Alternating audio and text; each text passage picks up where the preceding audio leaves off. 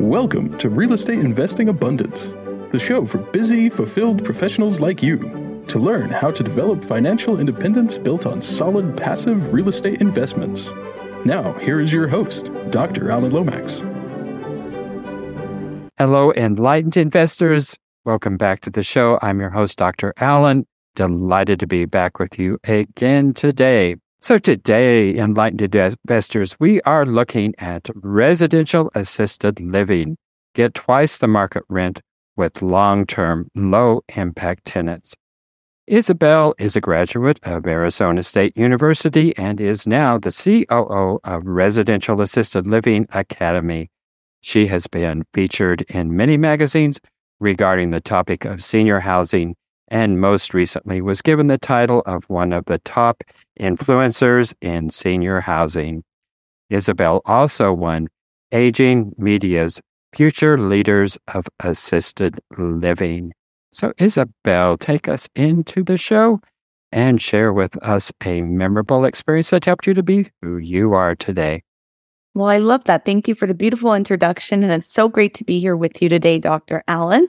You know, a lot of what really formed what I'm doing right now, and as soon as you asked me that, you know, what kind of got you to the place that you are today is, I think, the relationship I had with my father. I really was very, very, very blessed to have a dad who was an entrepreneur. And when we think about like Robert Kiyosaki's rich dad, poor dad, you know, mentality, I truly was raised with that rich dad mentality. Someone who from a very young age instilled in us entrepreneurship, and taking control of your life and not, you know, relying on others to bring in money to your own life, you know, that you shouldn't be working for the man. And he was almost against us going to college. You know, I had a full free ride. So he was like, okay, well, you might as well take it because it was free for me to go.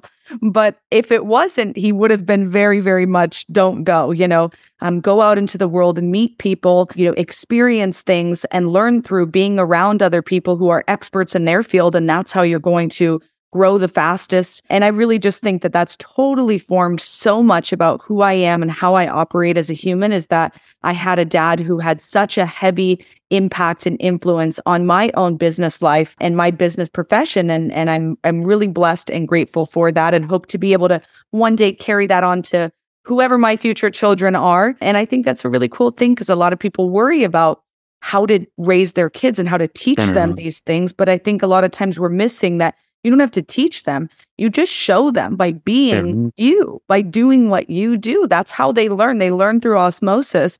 And then it's tied to the emotions. When you're just teaching someone, it's only up here. When they're being shown, it's in here, and it's part of their core. So I think that's a really beautiful thing that's really helped form who I am, for sure. Well, Wanda, what a wonderful childhood experience you must have had.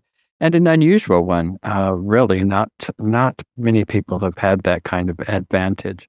So in spite of that that particular kind of advantage, you did go to college. You had a free ride there, but you worked for the man. You were a flight attendant for a time. And then before you actually got into your own company, there were a couple of other things you did. So how did you take that detour with having had that very rich childhood experience? Yeah, I think in general, even though you're trying to tell your kids, right, hey, we want you to do this, they're still going to do whatever they want to do. And so when I was in college, I had a great opportunity to intern at Walt Disney World. And again, it was one of those opportunities that's like, I'm not going to give that up. That's one of the number one companies, you know, in the world. And to be able to learn from the best of the best on some of their processes and procedures and how they do things behind the scenes, that was an excellent experience. And I really gleaned a lot from that I still use in my day-to-day business operations with my own team. So that was a great experience. And then I think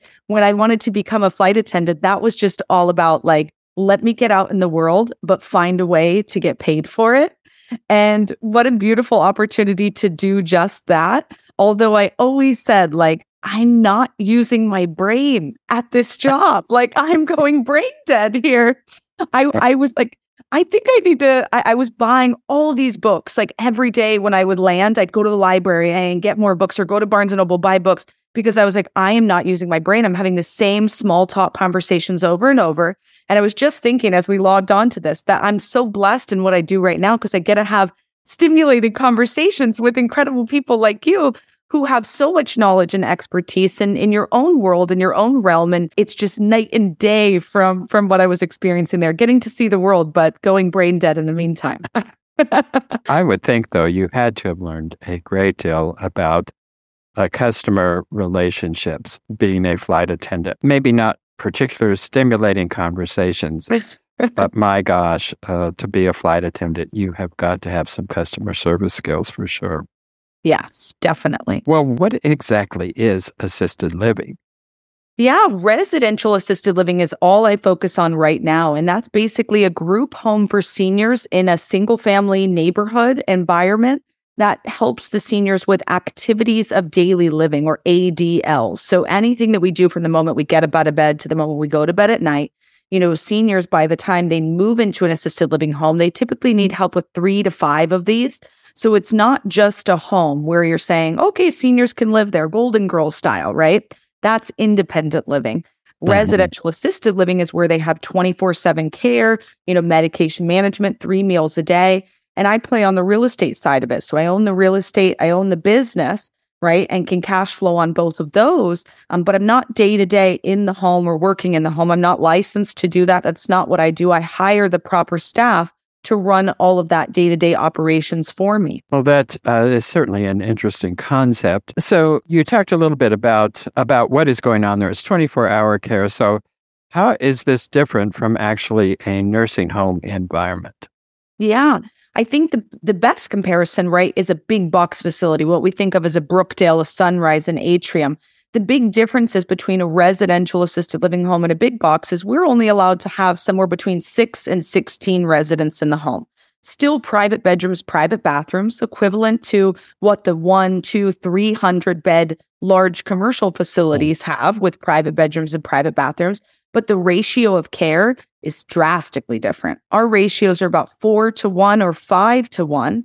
In the big facilities, it's 15 to 1, 20 to 1, even upwards of 30 or 50 to 1 at night. Wow. So drastic differences in level of care. The cost of care is about the same in both facilities. And the amenities and activities are relatively similar. We don't have a dance hall, but we still do dance class, right? We don't have a movie theater potentially, right? But we still do movie night with popcorn and blankets and, you know, whatever the case may be. So really the biggest difference is the care. Mm-hmm. Well, that's interesting. How can you have at really such a small scale? Because scale of economy usually goes as you go up larger, the scale of economy works towards your best interest, I guess, as an investor. But you're saying that you're keeping the ratio of 4 to 1, rather 4 to 15, and doing this on a small scale. So how is it that you're going about maintaining the level of care you're providing and still doing it cost effectively? Well, the cost of care nationally in our country today on average is about $4,500 a month. So depending on where you live, that number could be much higher, much lower. DC's national, you know, cost of care is $6,978 on average, right? And most people don't live in average homes. They live in above average or below average. So, but we'll go with $4,500 a month. If you have 10 residents living in the home, that's bringing you in $45,000 of gross every month.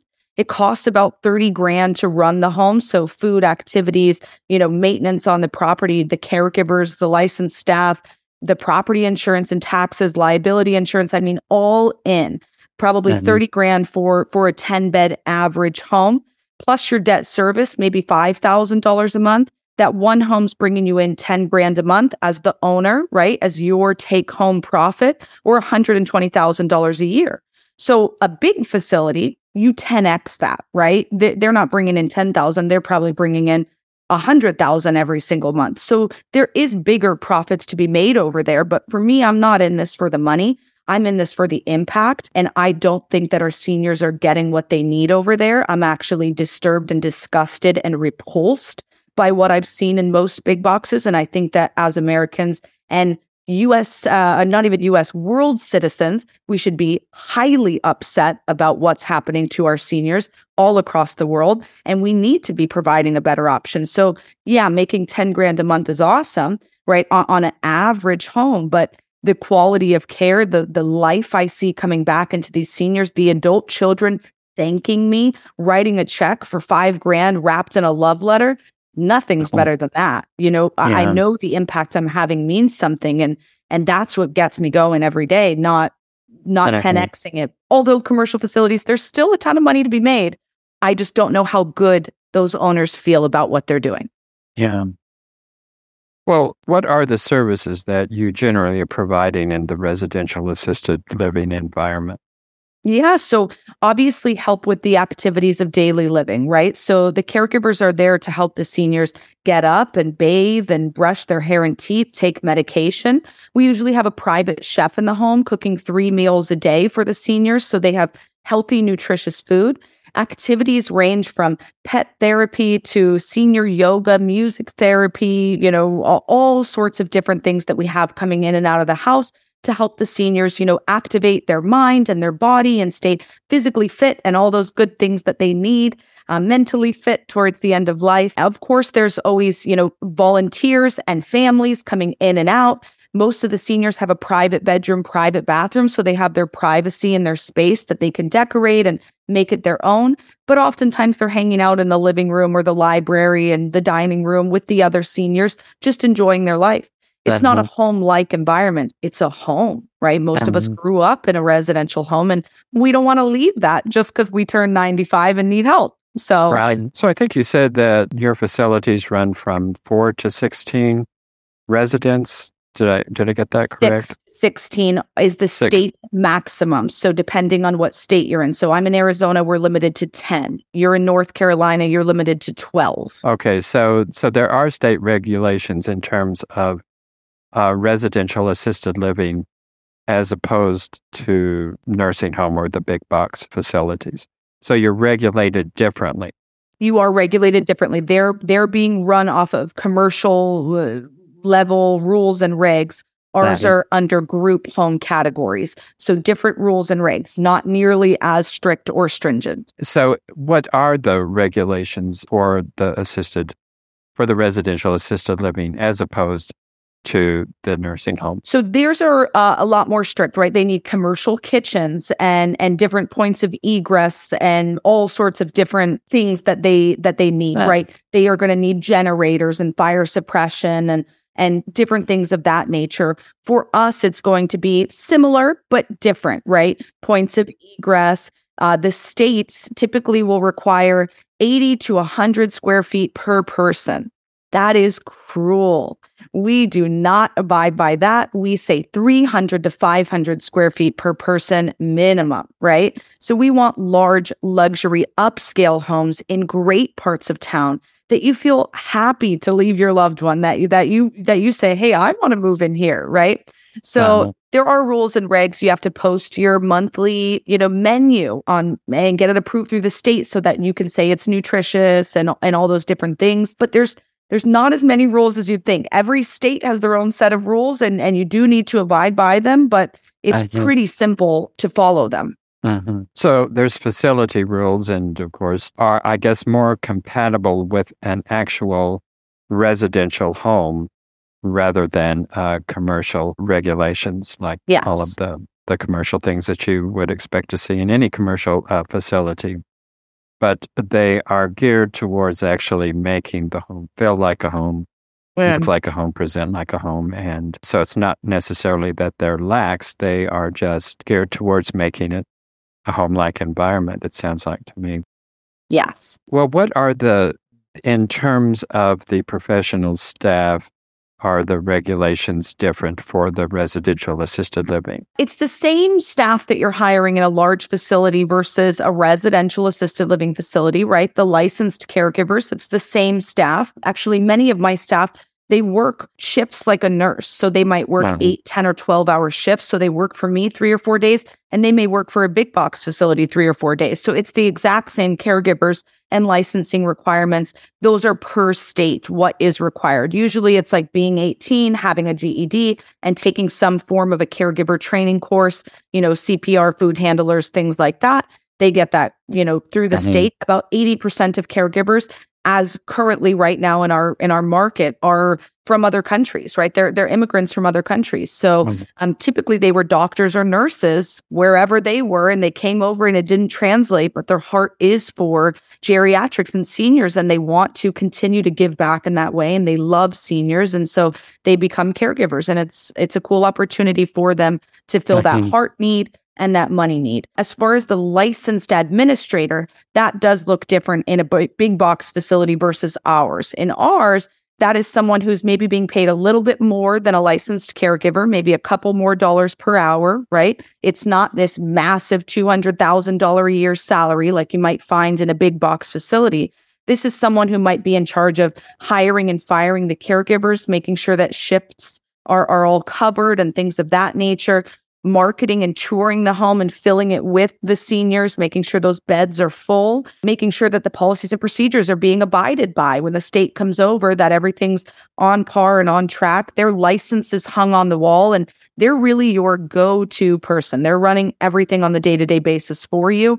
In the real estate world, it's your property manager, but in the assisted living world, it's the licensed administrator. And in a big box, it's a much more professional career. They're not getting their hands dirty. They're not wiping anyone's bum or showering anyone. In our homes, they may have to step in, right? I'm not a licensed caregiver, but they have a license higher than a caregiver. So if a caregiver no-shows and they can't fill the shift, they take the shift, right? Over here, they probably wouldn't, right? They'll probably walk around wearing a blazer and making big decisions, and that's fine. That role does look different. So do you have to have a licensed nurse on the facility 24 hours? Depending on the state, you most of the states, you do not have to have someone there 24/7. You usually have to have a nurse on call or available on call. So like I've got 20 nurse friends who you put them down on the license. If I call them, I'll call them if I need them. Well, so get into the real estate aspect of this. So these are single-family homes. How do you get into this residential assisted living process?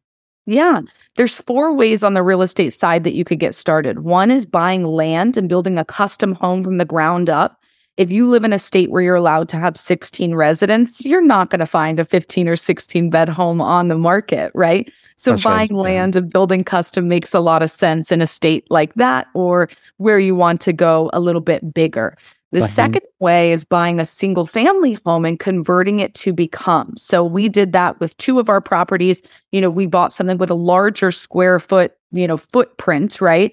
And just chopped up the home a little differently, maybe added a renovation and just made it into what we needed it to be. For me, all of our homes are 10 bedroom, 10 baths. So they didn't start that way, but we made them become that way.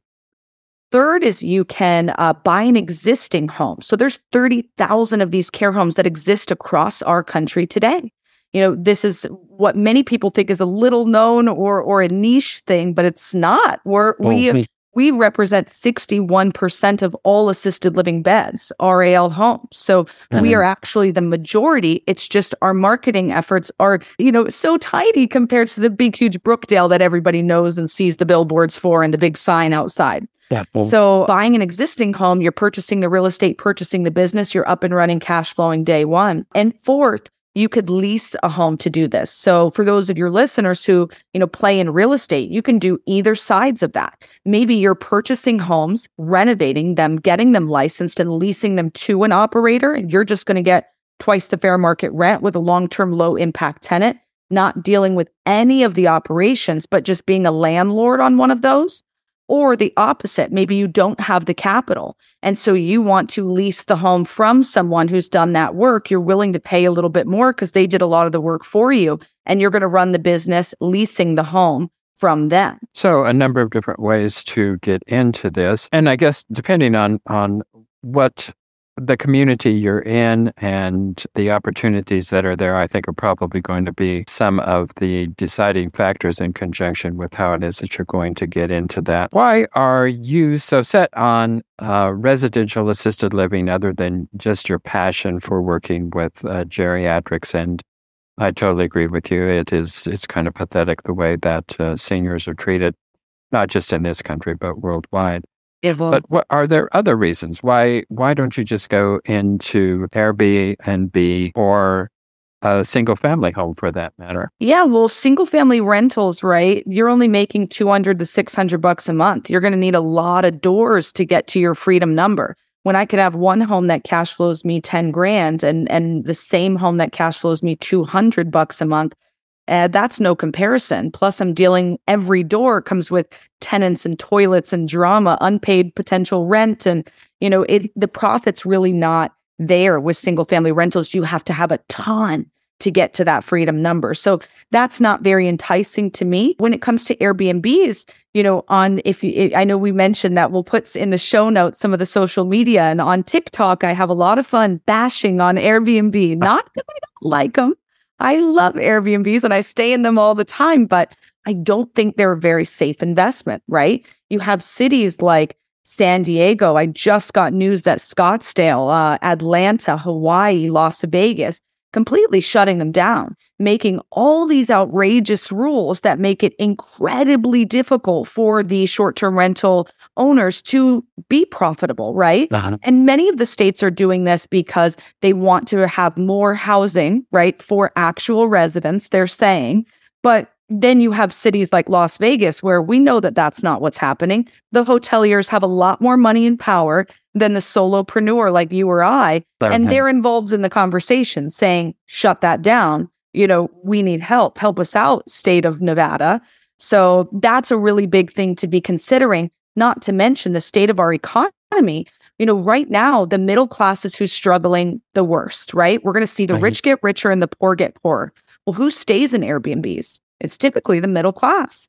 And so they're not spending on luxury or, you know, extra items right now. They're pulling back. They're working harder. They're saving their money because they're scared. They don't know what to do.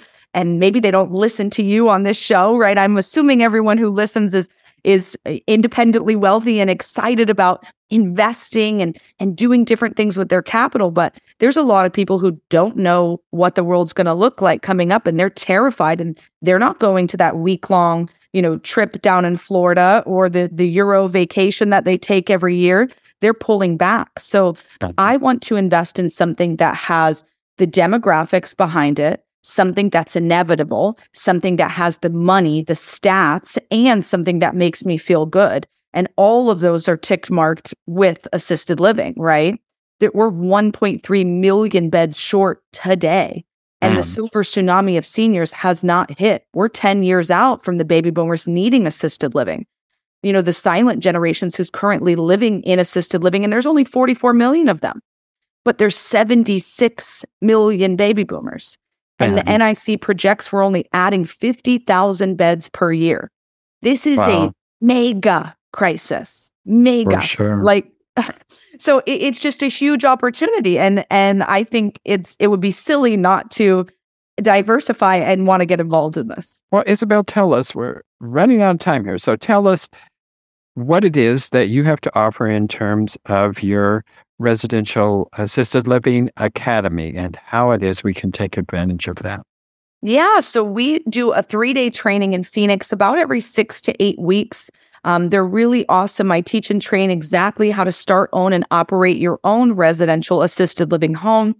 Everyone who teaches with me was past students in the training. They went out, got their homes up and running, and now they're back to teach. So it's not a concept. It's not a theory. We're in the game with you. We're actively doing that. And I think it's really important. I think in the show notes, we'll be able to drop the link, but RAL101.com is a great place to go just to get the ball rolling. Grab some information there. We've got books and webinars. You can schedule a call with me or my team members.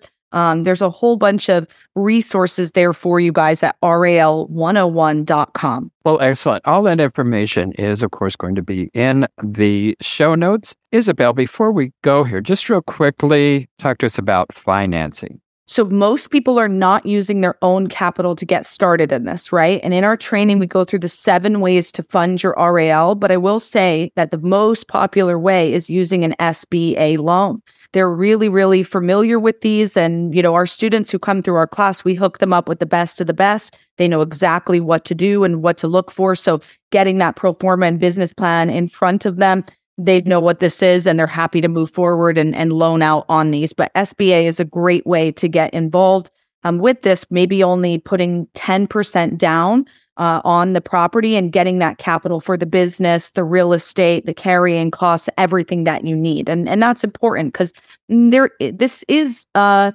heavy lift, right? It's not every 18-year-old isn't getting into this industry, right? There's not an HGTV show on this. There is more dollars, more zeros involved than most other forms of real estate for sure. And I would say more responsibility as well. Well, some wonderful opportunities there, obviously. And my gosh, the demand obviously is going to be an ever-growing demand. So lots of opportunity there. Isabel, what a pleasure it has been to be with you today. Enlightened investors, thank you for being with us. Be sure to check back with us in our next episode. Isabel, thanks so much for being with us. Thanks for having me. Thank you for tuning in to Real Estate Investing Abundance, brought to you by Steve Talker Capital, a company working for passionate professionals like you to develop financial independence built on solid, passive real estate investments. As part of our efforts to make the world a better place, Steve Talker Capital contributes to activities and organizations committed to better understand the equine. These endeavors attempt to enhance the human treatment of horses worldwide. Steve Talker Capital, working for a world where all creatures, great and small, flourish abundantly. For resources to develop your financial independence, connect with us at stevetalker.com.